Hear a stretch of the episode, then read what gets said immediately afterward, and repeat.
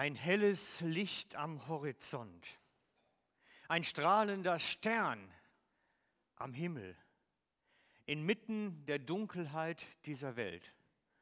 Ich fand dieses Foto dazu einfach wunderbar. Eine Stadt, die im Dunkeln liegt und ein Stern, der so darüber hinstrahlt, dass er es wie erleuchtet. Jesus. Er ist der helle Stern der Hoffnung am Nachthimmel dieser Welt. Ohne ihn wäre es stockfinstere Nacht bei uns. Man würde keine Hand vor Augen sehen und keine Orientierung haben. Jesus selber nennt sich, nennt sich den hellen Morgenstern. Ich bin der helle Morgenstern, der das Ende der Nacht ankündigt, ein Licht der Hoffnung für diese Welt. Ist für mich eines der symbolischsten Begriffe und Verständnisse für die Adventszeit. Ein Licht geht auf, ein Licht der Hoffnung in einer düsteren Welt. Bei uns ist das ganz praktisch so. In der Adventszeit wird es zumeist dunkel draußen, wird ungemütlich. Morgens hat man den Nebel, es mag gar nicht richtig hell werden. Wir erleben das richtig physisch, eine Zeit, wo es dunkler wird, mehr und mehr. Und wir können uns das förmlich vorstellen, was es bedeutet, wenn ein Licht erstrahlt. Wie schön war es heute Morgen aus dem Fenster zu schauen und man sieht wieder, es ist hell. In den vergangenen Tagen war es so grau in grau, nebelig und plötzlich heute ist es wieder schön. Ein Licht strahlt auf, Hoffnung. Es könnte doch wieder schön werden. Und so ist das auch mit dem Licht Jesu, mit seinem Morgenstern in dieser Welt.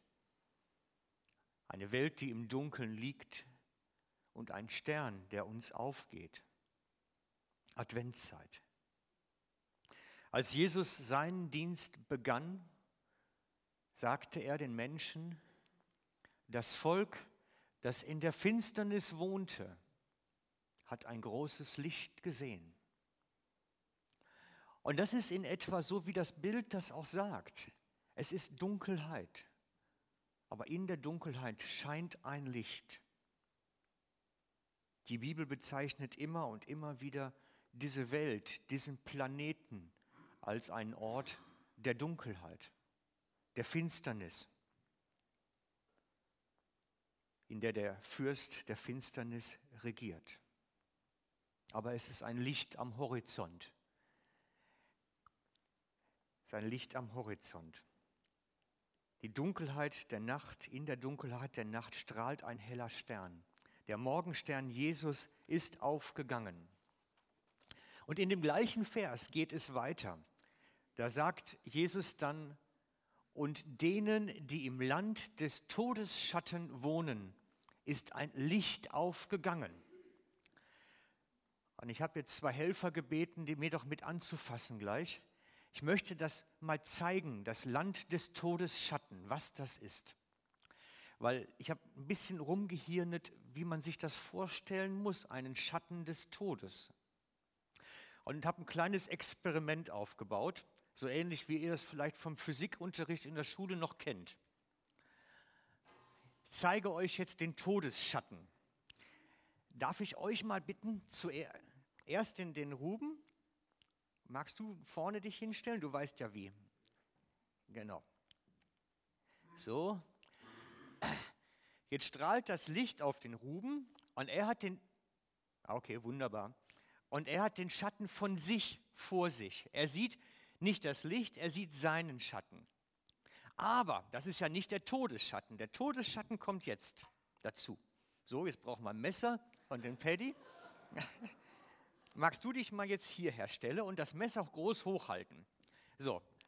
Und der Ruben, der sieht jetzt nicht mehr seinen Schatten, denn der ist abgedeckt. Er sieht den Schatten des Todes vor sich. Er sieht nicht mehr seinen eigenen Schatten. Das ist ein Todesschatten, den wir jetzt mal hier symbolisch darstellen. So müssen wir uns das vorstellen. Dankeschön. Danke für euer Mitwirken.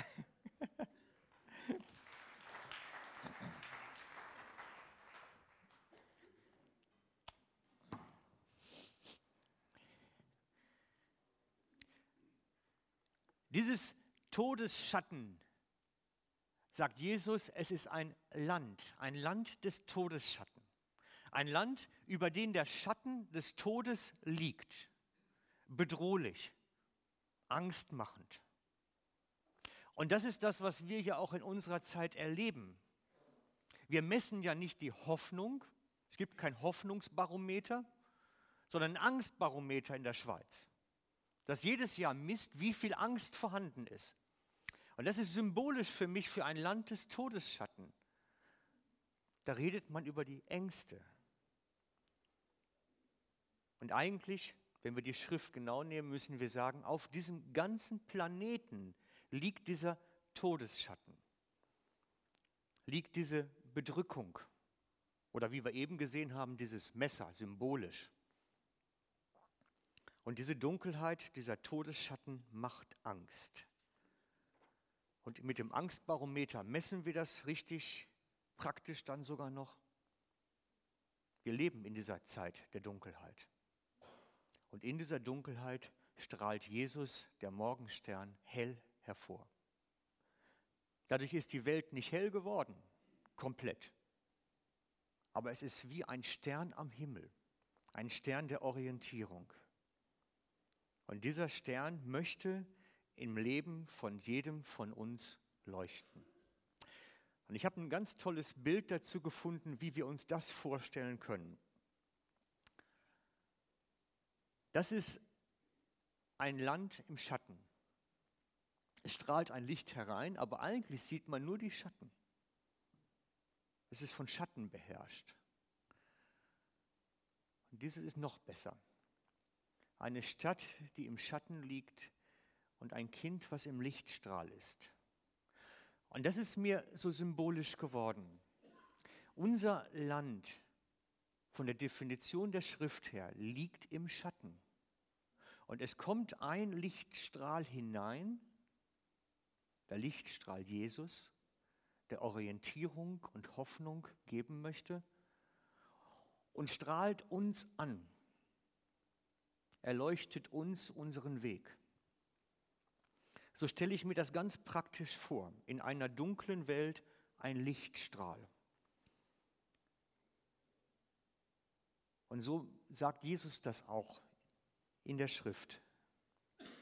Jesus sagt zu den Leuten, ich bin das Licht der Welt.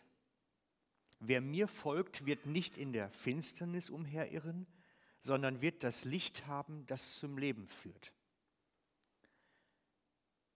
Man kann also in der Finsternis sein oder in dem Lichtstrahl. Es gibt beide Bereiche und wir können uns in dem einen oder dem anderen aufhalten. Wir können uns entscheiden, ob wir im Licht sind, unterwegs sind, oder ob wir uns in der Finsternis bewegen. Es geht um Orientierung, um Leitung. Jesus sagt in dem Vers, er wird das Licht haben, das zum Leben führt. Das Licht leitet, es führt, es ist aktiv, es gibt den Weg. So ähnlich wie mit der Lampe. Wenn der Lichtstrahl strahlt, machen wir es nochmal an, die Lampe, damit wir uns das auch schön vorstellen können. Und Jesus, der Lichtstrahl, bewegt sich. Und indem er sich bewegt, leitet er unseren Weg. Und wenn wir im Lichtstrahl bleiben, lenkt er unsere Schritte damit. Ja, kann sich jeder eigentlich vorstellen, denke ich. Das Licht ist nicht einfach nur ein Fixpunkt, sondern etwas Aktives.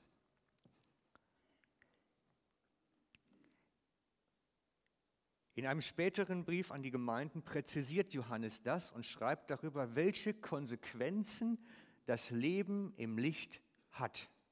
Denn das Leben in diesem Lichtstrahl hat Konsequenzen. Es bringt etwas mit sich. Er sagt dazu im 1. Johannes 1.7, wenn wir aber im Licht leben, so wie Gott im Licht ist, sind wir miteinander verbunden. Und das Blut seines Sohnes Jesus macht uns von jeder Sünde rein. Ein Leben in der Gegenwart des Herrn führen, egal wo wir stehen, in seinem Lichtstrahl und nicht in der Finsternis. Und in diesem Licht in der dunklen Welt unterwegs sein. Sich nicht auf das Leben in der Finsternis einlassen, nicht aus dem Licht herausgehen, in, da in dem Bereich, wo es dunkel wird, bringt mit sich, dass wir als Geschwister durch das Band Jesu verbunden sind, dass wir Einheit haben. Das Leben im Licht schafft Einheit und macht uns von jeder Sünde rein. Das heißt, die, die gemeinsam in diesem Lichtstrahl stehen und sich bewegen, sind von Jesus zusammengebunden. Und wir sind einander verbunden dadurch.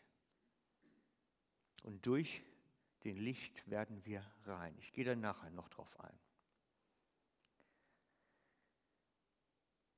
Leben im Licht bedeutet, dass ich versuche, die Finsternis, die finsteren Stellen aus meinem Leben herauszunehmen und im Licht zu sein.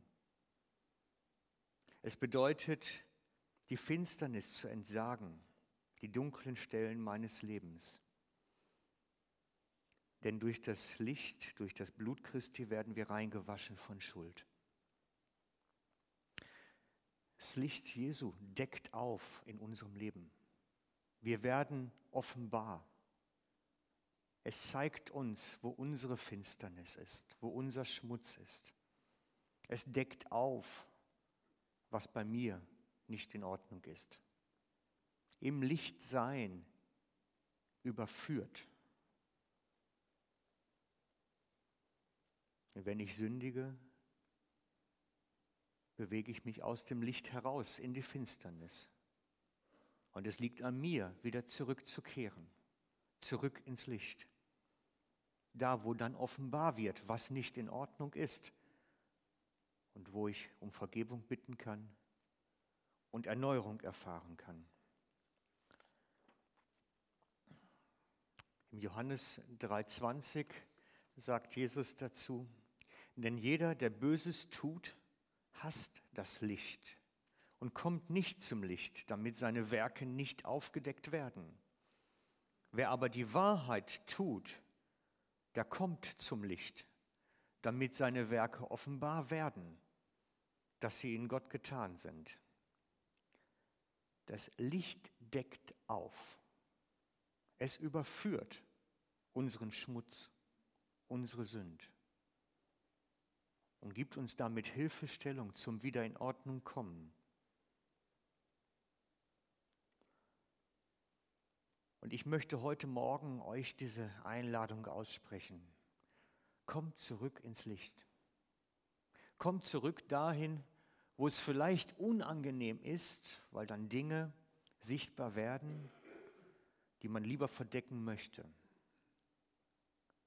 Aber der Herr Jesus möchte durch sein Blut dich reinwaschen von dieser Schuld, von all dem Dreck, der an uns haftet. Er möchte, dass unser Leben im Licht stattfindet und nicht in der Finsternis. Er strahlt in diese Welt und sein Lichtstrahl trifft uns bis heute. Komm ins Licht. Nimm das, komm aus diesem zerstörerischen Dunkel heraus, damit wir Gemeinschaft haben. Gemeinschaft im Licht. Und es gibt einen Indikator, wo wir an uns feststellen können, wo wir stehen. Einen zentralen, es gibt sicherlich viele verschiedene noch dabei, aber einen zentralen, den Johannes sehr heraushebt unter allen anderen. Und er sagt dazu im 1. Johannes 2.9, wer behauptet, im Licht zu leben und dabei seinen Bruder oder Schwester hasst, ist immer noch in der Dunkelheit. Lass das mal auf der Zunge zergehen. Lass das mal auf der Zunge zergehen. Wer behauptet, im Licht zu sein, aber die Geschwister hasst, ist immer noch in der Finsternis. Er macht sich was vor. Doch wer seine Geschwister liebt, lebt im Licht. Und dort gibt es nichts, was ihn zu Fall bringen kann. Wer seine Geschwister hasst, lebt in der Finsternis. Er tappt im Finstern umher und weiß nicht, wohin er geht. Die Dunkelheit hat ihn blind gemacht. Johannes bringt im kompletten ersten Brief diese beiden Dinge zusammen. Leben im Licht und die Geschwisterliebe hängen für ihn direkt zusammen. Es ist nicht voneinander zu lösen. Wer im Licht lebt, liebt die Geschwister. Tut er das nicht mehr, kommt er automatisch aus dem Licht raus in die Finsternis. Und damit gibt er der Geschwisterliebe einen ungeheuren Stellenwert. Er sagt, das ist der Schlüsselindikator, um festzustellen, wo stehe ich. Wie sieht es in mir aus? Die Geschwisterliebe ist das Messkriterium. Menschen, die mit ihren Geschwistern in bereinigten Verhältnissen leben. In einem Umgang von Liebe, Annahme, Vergebung. Leben im Licht. Und ich möchte das nicht einfach nur als Begriff Geschwisterliebe stehen lassen heute Morgen, weil da hat jeder so seine eigenen Vorstellungen, was das eigentlich ist. Und diese Vorstellungen, die jeder hat, sind so ein bisschen geprägt von unserem familiären Hintergrund, von unserer Erziehung. Nein, ich möchte heute Morgen mal den biblischen Hintergrund von Geschwisterliebe erläutern, damit wir wieder ins Licht kommen und im Licht gemeinsam sind. Und zwar hat der Paulus dazu ein ganzes Kapitel geschrieben, hat ein ganzes Kapitel seines Korintherbriefs genommen und der Gemeinde in Korinth erklärt, was es bedeutet, Geschwisterliebe zu praktizieren. Und ich möchte da jetzt einen Moment dran stehen bleiben. Es ist ein, ein Absatz im 1. Korinther 13, der gewöhnlich für Trauung genommen wird, aber eigentlich für die Gemeinde und den Umgang der Geschwister miteinander geschrieben wurde. Und dahin möchte ich es zurückholen ein wenig. Es geht um 1. Korinther 13, die 5, Verse 5, 4 bis 7. Liebe hat Geduld. Liebe ist gütig. Sie kennt keinen Neid. Sie macht sich nicht wichtig und bläht sich nicht auf. Sie ist nicht taktlos und sucht nicht das sich selbst. Sie lässt sich nicht reizen und trägt das Böse nicht nach. Sie freut sich nicht, wenn Unrecht geschieht. Sie freut sich, wenn die Wahrheit siegt. Sie erträgt alles, sie glaubt und hofft immer und sie hält allem stand. Ich möchte das mal einzeln durchgehen. Durchbuchstabieren würde man jetzt sagen. Also im Detail. Wer im Licht lebt und Geschwisterliebe praktiziert, hat Geduld mit Geschwistern. Der griechische Begriff Makrothymein bezieht sich ausschließlich auf Geduld mit Menschen, nicht auf die Geduld mit Situationen. Es bezieht sich direkt auf Geduld mit Menschen, wo man wirklich einen langen Atem für haben muss. Es meint ganz besonders den Aspekt, auf Rache und Zurückschlagen zu verzichten. Nicht das Recht in die eigene Hand zu nehmen. Wir erleben immer wieder, dass Geschwister verletzend miteinander umgehen. Das Geduld haben meint, ich haue nicht zurück. Ich halte es aus.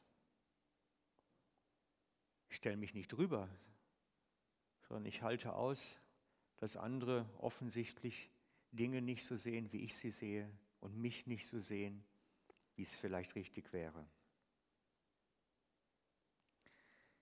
Wer im Licht lebt und Geschwisterliebe praktiziert, ist gütig mit Geschwistern. Anders übersetzt, wohlwollend, freundlich. Ich habe in einem Kommentar dazu gelesen, es ist das Gegenteil der Inquisition. Das Gegenteil des Ich habe Rechts und klage dich an.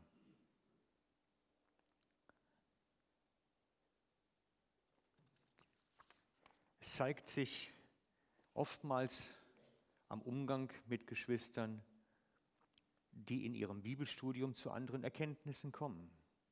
Ich habe noch vor einigen Tagen solche Diskussionen gehabt und habe erlebt, dass die Geschwister fast sich an die Kehle gegangen wären, weil sie in ihrem Bibelstudium auf andere Erkenntnisse gekommen sind. Das ist nicht das. Das ist nicht das. Dieses gütig und wohlwollend und freundlich zeigt sich im Umgang mit Andersdenkenden. Wer im Licht lebt und Geschwisterliebe praktiziert, ist nicht neidisch auf die Geschwister. Die Gelehrten sagen, es gibt zwei Ausdrucksformen von Neid. Es gibt einerseits den Neid der sagt, Mensch, der ist reich und ich möchte auch reich sein. Darum gebe ich jetzt Gas. Und es tut mir weh, wenn ich sehe, wenn der Porsche fährt oder was auch immer, weil ich will das auch haben. Das ist eine Form. Die zweite Form ist die bösartige. Weil ich das nicht kriegen kann, will ich ihm das jetzt wegnehmen. Dann soll er das auch nicht besitzen. Die zerkratzen dann den Lack bei Autos oder stechen die Reifen auf. Das meint die bösartige Form. Wir sollen nicht neidisch sein, nicht dem anderen Missgunst oder missgönnen Dinge. Der Barclays Kommentar schreibt dazu, eine niedrigere Gesinnung des Menschen ist kaum vorstellbar. Ja, es ist bösartig. Der nächste. Wer im Licht lebt und Geschwisterliebe praktiziert, macht sich nicht wichtig bei den Geschwistern. Es geht bei dem Begriff, der dahinter steht, um demütige Liebe, sich selbst zurücknehmende Liebe, den anderen höher achtend als sich selbst Liebe. Wer im Licht lebt und Geschwisterliebe praktiziert, ist nicht taktlos. Oder er bläht sich nicht auf, würde man sagen. Ich habe hier ein tolles, positives Beispiel dazu. Es gibt in der Kirchengeschichte einen berühmten Mann, der heißt William Carey. Er ist Begründer der Baptistischen Missionsgesellschaft, also schon lange her gewesen die Geschichte. Und er war nicht nur erfolgreicher Missionar, sondern auch ein echtes Sprachgenie. Er hat als Engländer Teile des Neuen Testaments in 34 verschiedene indische Dialekte übersetzt. Da gehört schon ein bisschen was zu. Dabei hatte er als Flickschuster begonnen. Also einer, der so einen kleinen Laden hat im Perry und immer die Schuhe mit neuen Sohlen besetzt. So hat er angefangen.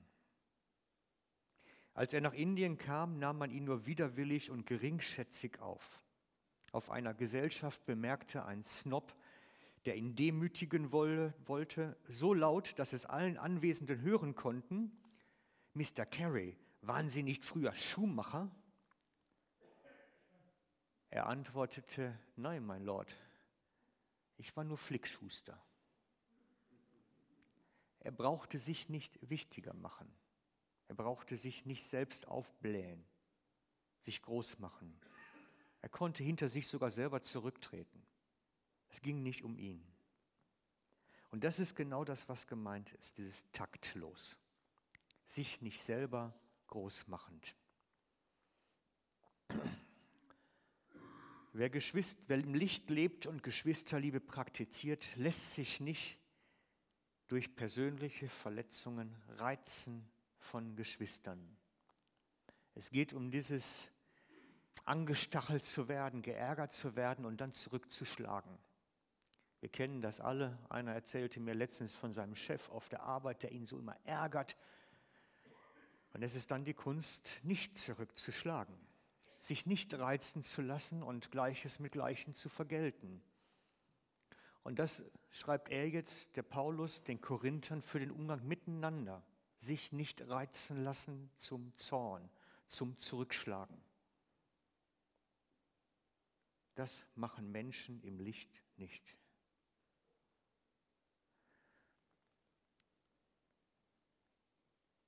Ein anderer Kommentar schreibt dazu, wer im Licht lebt, er nimmt das Wort reizen nicht in Raum, in den Mund. Er sagt dazu, der ist nicht voll Bitterkeit. Weil dieses gereizt werden erzeugt Bitterkeit in uns. Und das führt dann zu der Reaktion. Er lässt dem Bitterkeit in sich keinen Raum. Wer im Licht lebt und Geschwisterliebe praktiziert, ist schnell bereit zu Vergebung und trägt Fehler und Vergebung nicht nach. Das griechische Wort, Begriff, der dahinter steht, heißt Logozetai. Es meint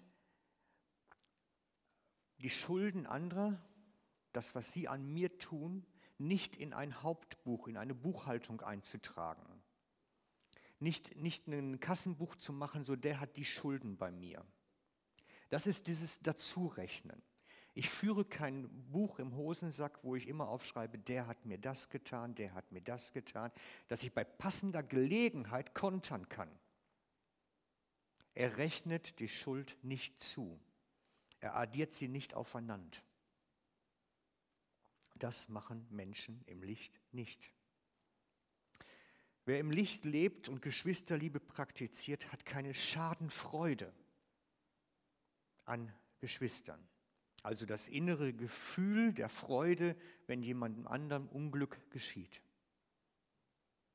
Daran kann man sich nicht freuen, sondern anstelle dessen, wer im Licht lebt und Geschwisterliebe praktiziert, freut sich an der Wahrheit also an dem Schönen, an dem Richtigen, an dem Guten. Er freut sich darüber, wenn die Dinge gut rauskommen, gut funktionieren. Wer im Licht lebt und Geschwisterliebe praktiziert, erträgt alles. Ich finde das unmöglich. Ich habe mich geärgert über den Vers in der Bibel noch und nöcher schon. Man muss sich doch nicht wirklich alles ertragen, oder? Nein, der eigentliche Begriff geht sogar noch weiter. Es ist noch schlimmer eigentlich, als es im Deutschen übersetzt werden kann, weil wir gar keine Worte dafür haben. Es, wenn ich es erklären müsste, müsste ich sagen, wenn ein anderer Fehler macht, auch an mir, stelle ich mich schützend vor ihn und verteidige ihn noch dafür. Das ist eigentlich noch schlimmer. Aber das meint das. Es erträgt alles, indem er sich dem Betreffenden sogar noch da schützt dagegen.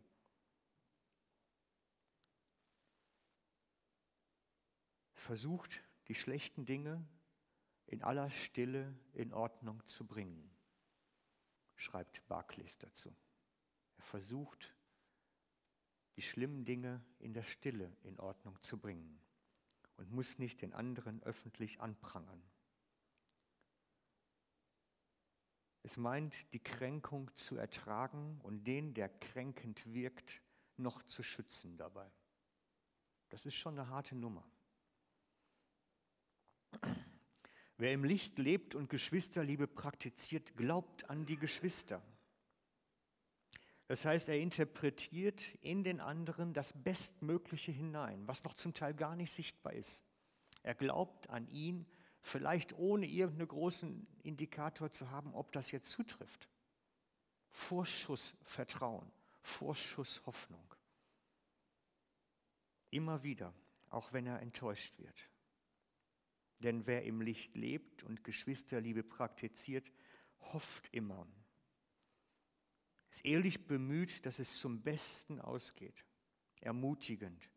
Schenkt Hoffnung um Hoffnung um Hoffnung auch den Unmöglichen, wie aus einer Gießkanne. Wer im Licht lebt und Geschwisterliebe praktiziert, hält aus. Schlechte Behandlung, Verfolgung, Tratsch, Missgunst und so weiter. Und zwar nicht passiv ertragend, das ist das Wichtige. Das Wort ist nicht passiv, es ist aktiv.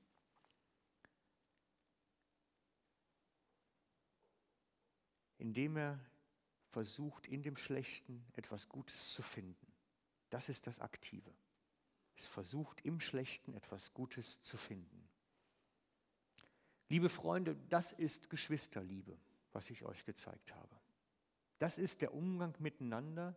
Das ist der Kodex, den Paulus der korinthischen Gemeinde gegeben hat und gesagt hat, so sollt ihr miteinander umgehen. Einer mit dem anderen.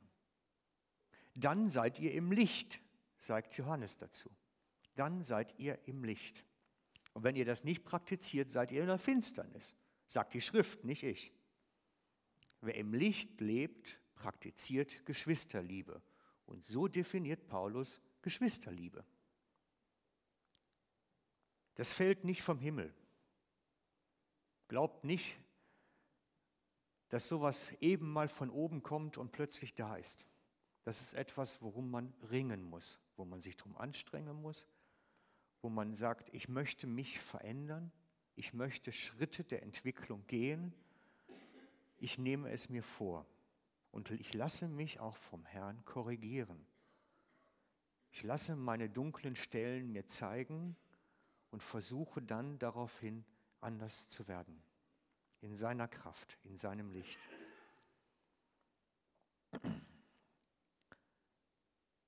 Wir sind in einer finsteren Welt unterwegs, in dem Lichtstrahl, den Jesus uns schenkt, mit dem er uns leitet und führt